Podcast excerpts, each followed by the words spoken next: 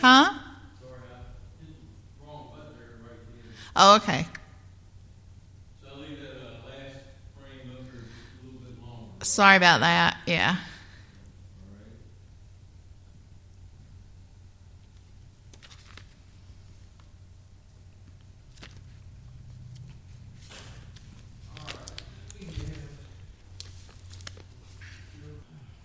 Amen. If have your Bibles, you can turn to Philippians. Philippians chapter 3.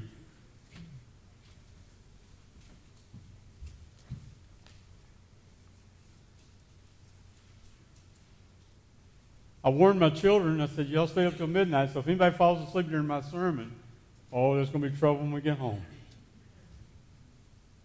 I don't know if y'all are tired or not, but uh, ball games and ball dropping, but uh, we're going to spend a little bit of time here talking about a new year and new goals, not just for Christians, but for a church. It's a new year, new beginnings, a new time to think about where your life has been up until now and where you're to go from here on out. And me and Harold talked this morning. We're going to spend the next six months, me and him, writing 2022 on everything. So sometime in July we'll figure it out and we'll get back to 2023. But the last two years have been something else, haven't they? But through it all, God has blessed us, and blessed our church. And if there's one thing clear, we see that our God is faithful, even when we're not. God is our strength and our power, even when it seems like our world is falling apart. And no matter what we thought of last year, God has a plan for us in the new year. So today, I want us to focus on the new year and all God has planned for us. Every year, God has plans and directions for His church. The problem is, are we ready? Our goal should always be to put God first and to live for Him. So, what is your goal today? In our scripture passage this morning, it gives us four goals that we need to set so that we are focused on God. So let's read Philippians chapter 3, starting with verse 12. The Bible says, Not as though I had already attained, neither were ready, were already perfect but I follow after that I, if that I may apprehend that for which also I am apprehended of, of Christ Jesus. Brethren, I count not myself to have apprehended, but this one thing I do, forgetting those things which are behind and reaching forth into those things which are before. I press towards the mark for the prize of the high calling of God in Christ Jesus. Let's pray. Dear Heavenly Father, Lord, uh, we come before you once again, Father. Lord, we ask your blessing upon the reading of your word. Father, now prepare us, Lord, prepare our hearts to receive your word. And Father, help us to understand that our life is just a, a journey with a finish line being heaven. But while we're running this race, Father, we're not to walk, we're not to stop, but we're to press on, reaching for that end, knowing the importance of working for the kingdom of God. Father, we do want to see heaven full, like Jan says. And Father, it's up to us to be your church, to go forth with that message of Jesus Christ as the light of the world, to point people to Him so that they too can be saved. But Father, it would only happen if we commit completely to you and set goals for ourselves, Father, that we can keep our focus on you. Now, Father, be with us as we get into your word. For it's in Jesus' wonderful name we pray. Amen. these goals are simple, and I'm sure that uh, it's ones that we all know. But sometimes it is good to remind ourselves that as Christians we are called to serve God. We're called to follow Jesus Christ, to carry his message of salvation to the world. And God makes it possible for us to live in his will He gives us a purpose, He gives us His power. And Paul gives us these goals so that we are in a position to serve God. So, first, let's look at the first one. Paul tells us, don't be satisfied. Look at verse 12 again. He says, Not as though I'd already obtained, neither were already perfect, but I follow after, if that I may uh, apprehend that for which also I am apprehended of Christ Jesus. Listen, if you're not constantly moving, then you're going backwards. And we cannot serve God by standing still. Are we comfortable in our spiritual life? Paul says, don't be comfortable in your spiritual life. Never be satisfied with where you are. Never be content. Paul lets the Philippian church here know very quickly that even though he's accomplished great things, even though he's working for the Lord, he's not perfect. He's not obtained the thing what he needs to obtain, and that's to be more like Christ. Paul says, I'm not there. I don't care where you think I am. I don't care if you think I'm perfect. I am not where I need to be. Paul knew in his heart that he needed to be more and more and more like Christ. That's the goal. We must keep moving, keep growing closer to God. And here's the attitude we need to have. Looking back over the past year and seeing the amount of time you spend reading your Bible, praying, giving, serving, worshiping, and loving was nowhere near enough. So, this coming year, we must do better. We must do more. We must give more. We must pray more. We must study more. Being satisfied is not pleasing to God. We can't be content thinking we have obtained all that we need to do for the Lord, or thinking that we are close to Jesus and, and, and He's perfect. We can never be perfect. Matthew 5 6 tells us, Blessed are they which do hunger and thirst after righteousness, for they shall be filled. God wants you to be hungry. He wants you to be thirsty. He wants you to have a desire for more.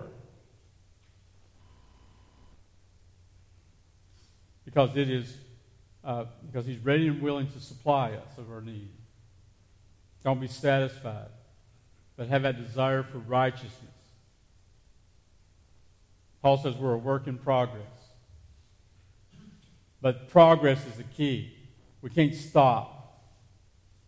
Uh, Philippians uh, 1 6 says, Being confident of this very thing, that he which hath begun a good work in you will perform it until the day of Jesus Christ. It's knowing that God is working on you. Now, how can we ever be satisfied knowing that He's working? We stop, but He's still working. He doesn't stop. So we should continue to move closer to God. Verse 14 is this passage says, I press towards the mark. It's like a runner looking at the finish line. He doesn't get close to the finish line starts jogging or starts slowing down or starts crawling. No, he goes faster. He leans. He's reaching for it. He's pressing to the mark. He's striving to meet that goal. And God wants us to keep pressing to be more like Christ in our actions, in our speech, in our love in our giving forgiveness. I feel as if the last two years the church has been kind of coasting. Well, this year our goal should be to put the pedal to the metal and press towards the mark that God has set before us. We have to be careful or we will become complacent. We get to uh, the point where we're no long, we no longer care. Nothing touches us. Uh, nothing, nothing touches us enough to make us leave our comfort zone. We have been coasting so long that nothing moves us to urgency. We don't have outreach the way we should. We are content, are we content to let people die without a relationship with Jesus Christ? We can't forget the goal he set for us. Luke 19:10 says, "For the Son of Man has come to seek and to save that which is lost." His mission is our work and it must be done with urgency. In 2 Peter 3 8 through 9, the Bible says, But beloved, be not ignorant of this one thing, that one day is uh, with the Lord a thousand years, and a thousand years is one day. And the Lord is not slack concerning his promises, as some men count slackness, but is long suffering to usward, not willing that any should perish, but that all should come to repentance. but the day of the Lord will come as a thief in the night, into which the heavens shall pass away with a great noise, and the elements shall melt, uh, melt with fervent heat, and the earth also, and the works that are therein shall be burnt up. He tells us right there very quickly. He says, Our time with the Lord is going to be like a thousand years with one day. But right now, he's not slack concerning his promises. He's willing, not willing that any should perish, but all come to repentance. But the time will come when the day will end, when it will be over. There'll be no more chances, no more opportunities for anybody to come to know Christ. We're on God's timetable. And when you're on God's timetable, you don't know when it'll end. Bill mentioned, he said we could be raptured away this year. We don't know. So time is short, so we must work while we can. It's precious. We can't be satisfied. On Wednesday night, we're going through uh, Francis Chan's book, Crazy Love. And several lessons deal with how we are to love God and what God expects from us. Like in Matthew 22, 37 through 38, the Bible says, And Jesus said unto him, Thou shalt love the Lord thy God with all thy heart, with all thy soul, with all thy mind. This is the first and great commandment. It's very clear what God wants from us. He wants our all. In Luke 14 26, he says, And whosoever uh, doeth not bear his cross and come after me cannot be my disciple. Jesus says, You're to give up yourself. You're to give up what you want and live for me. I gave my life for you on the cross. I expect you to live daily to give your life to me, to be used for the kingdom of God. God wants our best to follow Jesus. Crazy Love had topics like the profile of the lukewarm or serving leftovers to a holy God. We know God loves us. We know the commitment He had for us. What great love that He sent His Son to die for us. But how do we show our love for Him? We are commanded to love Him with all of our heart, all of our mind, and all of our soul. Yet when we realize that we don't, and we just accept it, we don't like it, but we accept it. We sit there and say, well, you know, uh, uh, some days I love Him more than other days, and, and some days I'm pretty close to 100%, but most days I just can't quite get there. There's something wrong with that. There's something deeply troubling about that. You know, we're all the time talking about revival. Revival. We need revival. Well, we'll never have revival until we realize that if you're not loving God with all your heart, all your mind, and all your soul, you're sinning against God because you're commanded to give Him your all. So uh, at that point, there should be a, a, a thing that happens in your mind where you realize that you're sinning against the Almighty God. You should be ripping your clothes. You should be falling on, the floor, on your face before God, begging for forgiveness. But we don't do that. For some reason, we figure it's okay to justify the fact that we don't love God with all of our heart, all of our mind, and all of our soul. We're breaking His commandment. We're content because we know that if we truly serve God as He requires, we can't be satisfied. We have to move. We have to leave our pews and carry the gospel message outside these walls. That's what we got to do, church. We need to beg for forgiveness and try to explain to God, uh, uh, not try to explain to Him, but confess to God that we want to love Him with all of our heart, all of our mind, all of our soul. We can't be satisfied in our service or in our sin. Second,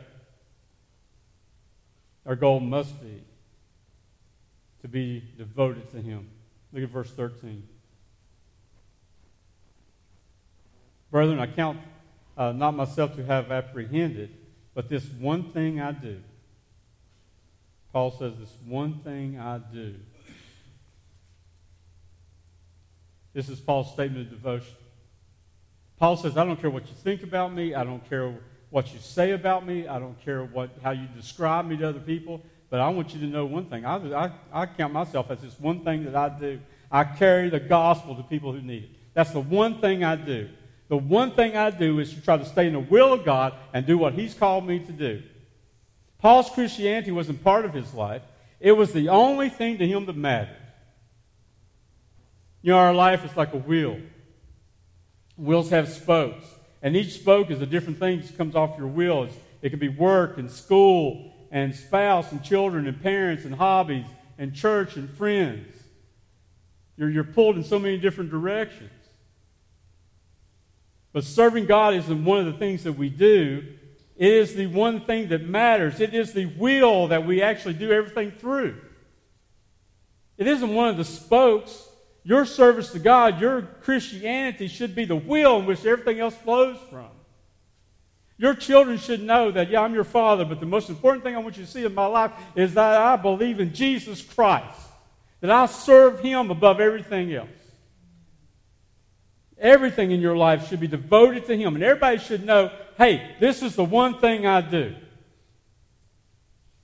Somebody calls you and says, we, we going to go out and party tonight. No, I'm sorry. This is the one thing I do. Right here. This is what I do. And if that doesn't go with this, then that's not going to happen. Because this is the one thing I do. Serving God isn't, isn't just something we do, it's the one thing we do. We must be determined, we must be dedicated. Church, we must be dedicated to the, to the gospel. It's hard to go out and tell people you need Jesus Christ when we're not dedicated to Him ourselves. Paul said, I serve God. It's the one thing I do. That's devotion. So, what are we devoted to? We won't miss our team's play. We don't miss the hunting season. We, don't, uh, we know exactly when the creeks get stocked with trout. We don't miss any of the activities of our loved ones. But we'll miss church services. We miss opportunities to witness. We miss uh, out on, on giving to those in need. And we miss reading our Bibles and praying the way we should. So what are you devoted to today, church? Colossians 3:17 says, "And whatsoever you do, in word or deed, do all in the name of the Lord Jesus, giving thanks to God and the Father by him." Everything we do should reflect our devotion to God. We can only have one master. Seems now sometimes I think we, we try to serve self, and try to serve uh, family, try to serve church, try to serve God.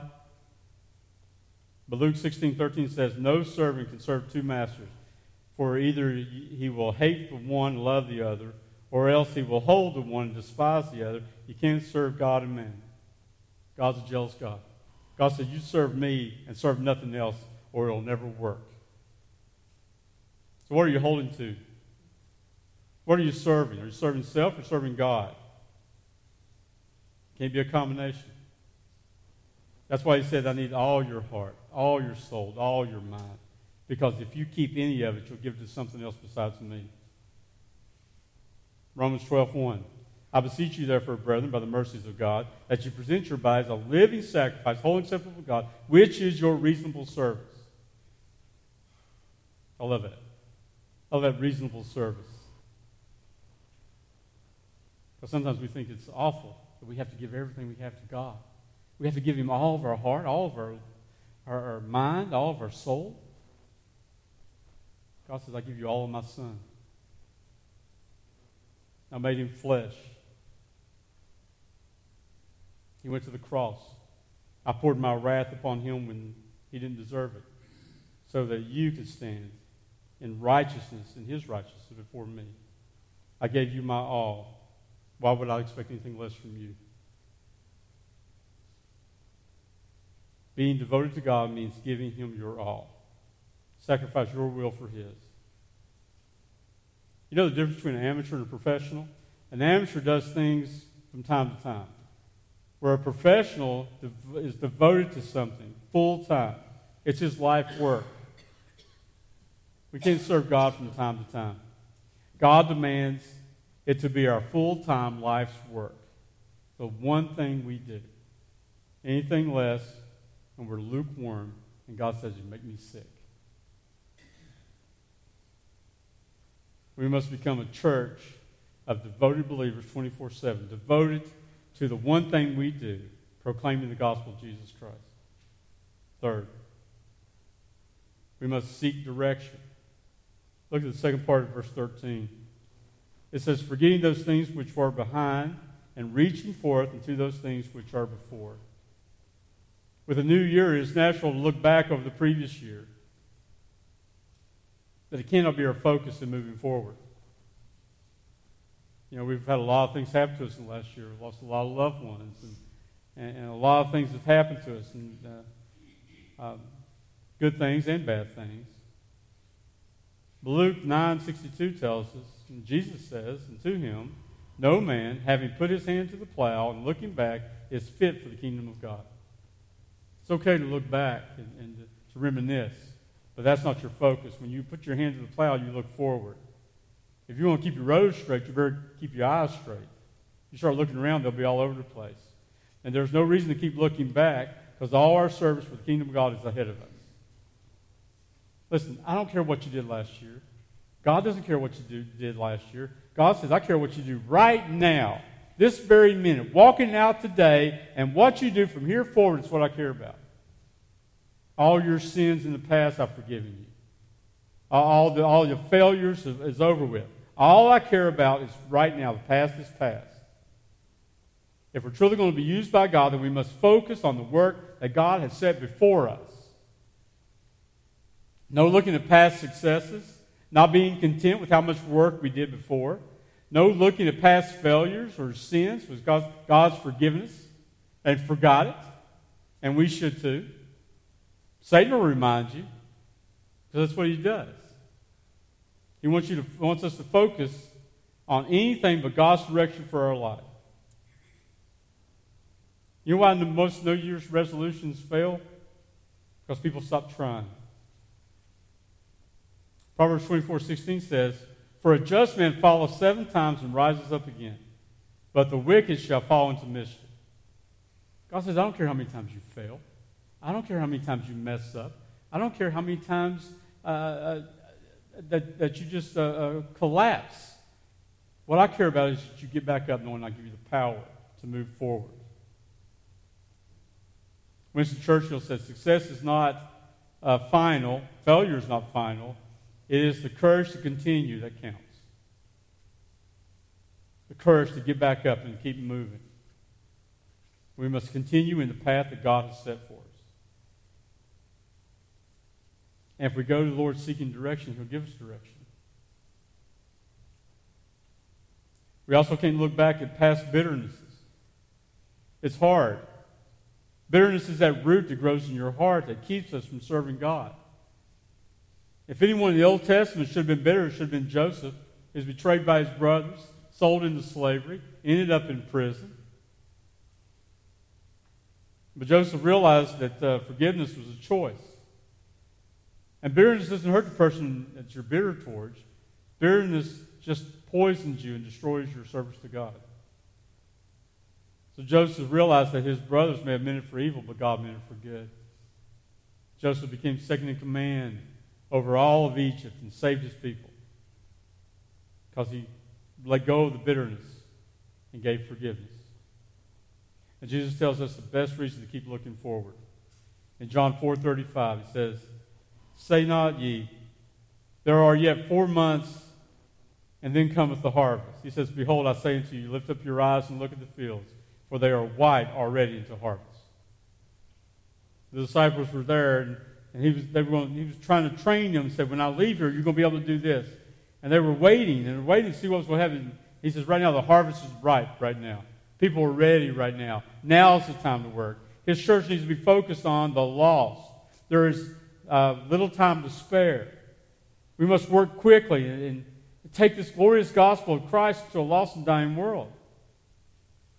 We must never take our eyes off the mission. We need outreach. We need people who are willing to go and take that gospel message to this community. People are dying every day without Christ, and, and, and we're just sitting back and letting it happen. We have to understand the direction He has for us. And finally, we must be determined. Look at verse 14. It said, I press towards the mark for the prize of the high calling of God in Christ Jesus. We know there's a finish line for all of us in this life. And we will all come to the end of our service one day.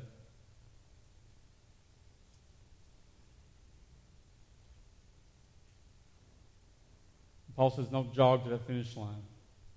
Don't walk to that finish line. Paul says, press to the mark. Because you don't know where your finish line is. God does. Paul uses the idea of a runner focused on that tape of the finish line. No distractions, no stumbling, reaching, leaning, stretching forward to mark. Paul's spiritual goal is clear the high calling of God in Christ Jesus. Paul can't look back because his goal is clear being in heaven with the Lord, the ultimate reward for his faithful service.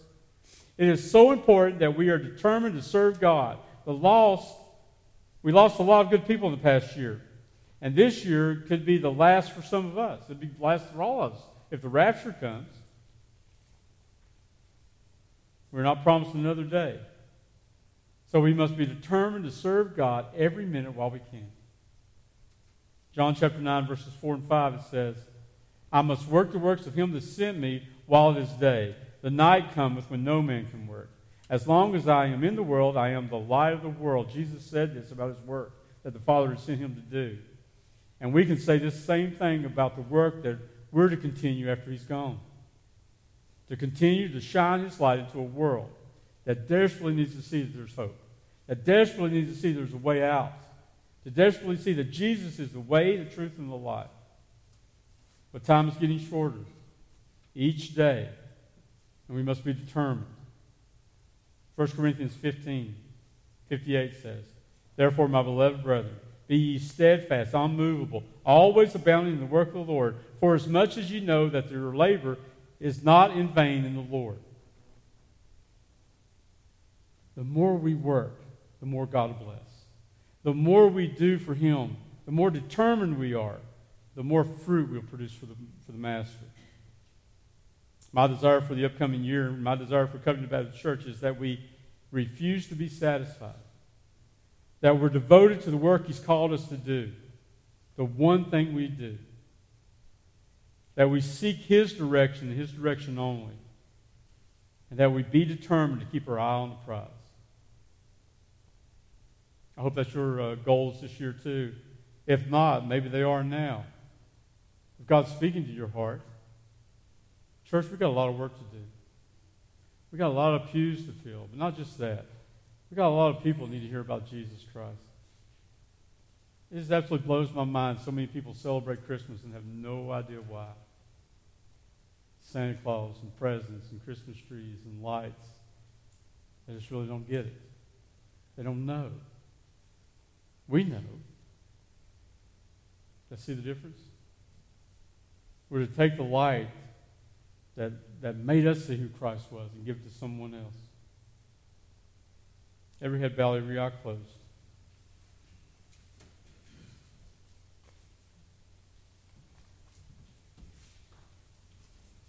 The one thing we do, I think that's going to be my motto for this year. So, what's your job? What's your occupation? I don't matter. Let me tell you about the one thing I do proclaim Jesus Christ, live for Him.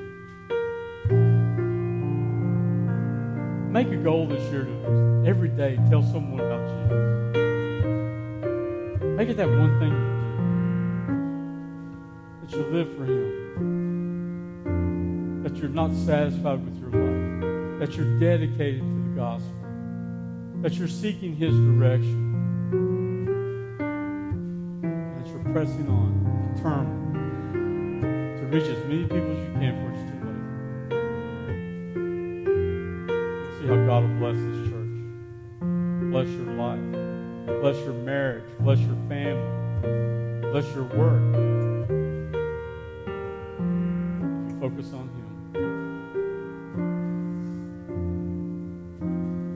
anybody here today that doesn't know Christ as their Savior, today should be the day, January the 1st, 2023. Wouldn't it be wonderful if you tell everybody that was your birthday? Not the day you were born physically, but the day you were born spiritually, the day you come to know Christ as your Savior, the day you stepped out of your sins and your failures and stepped into His righteousness and stood before God as His child. Part of the kingdom of God. It's so simple. For God so loved the world, He gave His only begotten Son, that whosoever believeth on Him shall not perish but have everlasting. Church, if you're here today and you believe in Jesus Christ, you've been coasting for a while, you feel like you're not growing spiritually, or you're just uh, satisfied with where you are. Let me tell you something God's not satisfied with that.